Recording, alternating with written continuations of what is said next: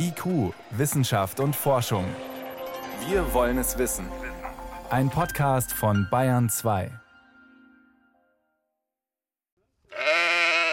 Nie zuvor hat ein einzelnes Tier so viel ungläubiges Staunen hervorgerufen, aber auch für große Besorgnis gesorgt wie Dolly, das geklonte Schaf. 1996 hatten Wissenschaftler in Schottland erstmals im Labor ein Säugetier erschaffen, als Kopie eines früheren Lebewesens. Viele Biologen und Tierzüchter hatten nicht mit diesem Durchbruch gerechnet. Andere waren spontan begeistert, wie Heiner Niemann vom Institut für Tierzucht und Tierverhalten in Mariensee bei Hannover. Das ist sicherlich ein, ein echter Sprung in der Wissenschaft. Ich würde sogar sagen, da ist äh, ein Dogma der, der Biologie gefallen. Das Dogma lautete, alte, ausgereifte Zellen lassen sich nicht verjüngen. Dolly hat diese Regel außer Kraft gesetzt. Aus altem Erbmaterial wurde ein Embryo und daraus ein junges Schaf. Entstanden ist Dolly in einem kleinen Labor eines Instituts für landwirtschaftliche Forschung, dem Roslin Institut. Der Embryologe Bill Ritchie zeigt auf einen Mikromanipulator, eine Art Mikroskop, unter dem die Laboranten mit feinen Werkzeugen hantieren. Hier verrichtete er 1996 die Feinarbeit. Aus dem Schafsäuter züchtete er zunächst eine Zellkultur. Dann musste ein Zellkern aus der Zellkultur ins Innere einer Eizelle. Deren eigenes Erbmaterial hatte er zuvor entfernt. Das Erbgut aus der Euterzelle übernahm das Kommando über die leere Eizelle und entwickelte sich zum Embryo. Diesen Prozess wiederholte er mehr als 200 Mal, bis neues Leben entstand. Es ist fast wie ein Spiel, erklärt Bill Ritchie. Man braucht jede Menge Konzentration. Es gibt so viele Dinge, die schiefgehen können. Schließlich wurde Dolly geboren. Zeitlebens litt das Schaf an Rückenproblemen. Ob das mit dem Klonprozess zusammenhing, blieb unklar. Zusätzlich plagte Dolly auch noch eine fortschreitende Lungenkrankheit, sodass sie 2003 eingeschläfert wurde. Heute steht Dolly ausgestopft im schottischen Nationalmuseum in Edinburgh.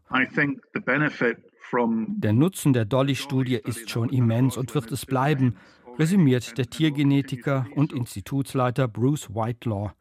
Am Roslin-Institut verfolgt man bis heute das Ziel, Tiere zu züchten, die in ihrem Blut oder in ihrer Milch Medikamente herstellen, die sich auf technischem Wege schwer oder nicht gewinnen lassen. Schafe oder Ziegen sollen als Biofabriken Blutverdünner oder Krebsmedikamente herstellen.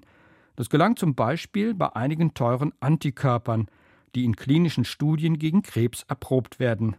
Das sind jedoch Einzelfälle. Die pharmazeutische Industrie nutzt meist Bakterien, Hefen oder Zellkulturen zur Herstellung dieser biologischen Wirkstoffe. Klonen ist heute eher eine Art Hilfstechnik, erklärt Bruce Whitelaw. Bei der Genmanipulation von Nutztieren steht heute die Genomeditierung im Vordergrund, so Whitelaw. Das wichtigste Werkzeug ist die Genschere CRISPR-Cas9. Mit ihr können die Tiergenetiker Zellen in einer Zellkultur nach Wunsch verändern. Mit der Klontechnik lässt sich dann aus einzelnen Zellen ein Tier erzeugen. Das geht heute auch ohne Klonen, wenn die Wissenschaftler mit der Genschere direkt eine Eizelle oder einen Embryo verändern, räumt Bruce Whitelaw ein. Die Klontechnik kopiert immer wieder das Gleiche, ohne Fortschritt. Die gezielte Veränderung des Erbguts, die Genomeditierung, hingegen schafft Neues. Deshalb hat die Bedeutung des Klonens weltweit nachgelassen, konstatiert Eckhard Wolf, Professor an der LMU München. Nun, insgesamt wird das Klonen nüchterner betrachtet, als das, ich sag mal, in den ersten zehn Jahren nach der Publikation von Dolly der Fall war. Ich glaube, dass sich das Ganze jetzt konzentriert auf die tatsächlich sinnvollen Anwendungen. Die Generierung von Großtiermodellen für die biomedizinische Forschung oder von Spenderschweinen für die Xenotransplantation ist aus meiner Sicht eine ganz wichtige Anwendung. Da ist das Klonen sehr hilfreich. Eckhard Wolf züchtet heute Schweine, die zu Organspendern für Menschen werden sollen. Außerdem Versuchstiere zur Erforschung von Krankheiten bei Menschen, wie zum Beispiel Diabetes. Dabei kommt die Klontechnik nach wie vor zum Einsatz. Jenseits der Wissenschaft, in der Rinderzucht, spielt das Klonen jedoch kaum eine Rolle. Das Klonen von Rennpferden oder von wertvollen Haustieren boomte eine Zeit lang, aber das Interesse hat nachgelassen. Zu teuer, wie auch in der Rinderzucht. Ich glaube, dass viele Firmen initial das sehr intensiv betrieben haben, aber letztendlich ist es natürlich so, dass durch den allgemeinen Zuchtfortschritt letztlich Bullen, bis sie dann tatsächlich geklont sind und Sperma liefern können, möglicherweise sogar nicht mehr die genetisch besten sind. Geklonte Tiere sind anderen Tieren in den allermeisten Fällen nicht überlegen. Auch hier gilt, die Genmanipulation schafft Neues. Das Klonen alleine vervielfacht lediglich das Vorhandene. Tierzüchter hatten von der Klontechnik mehr erwartet, Ethiker und Medien mehr befürchtet. Geklonte Menschen gibt es bis heute keine.